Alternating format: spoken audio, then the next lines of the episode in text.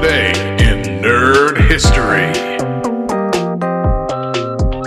Today's date is September 26th. In 1964, Gilligan's Island premiered. This classic sitcom is about the comic adventures of seven castaways who are stranded on an uncharted island after a stormy three hour boat trip. In 1969, The Brady Bunch premiered.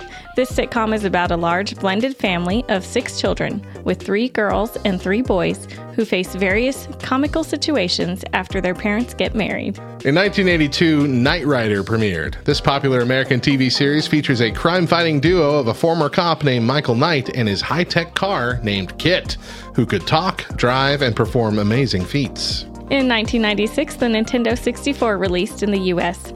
It was the first console to use a 64 bit CPU, which enabled it to produce advanced 3D graphics and gameplay.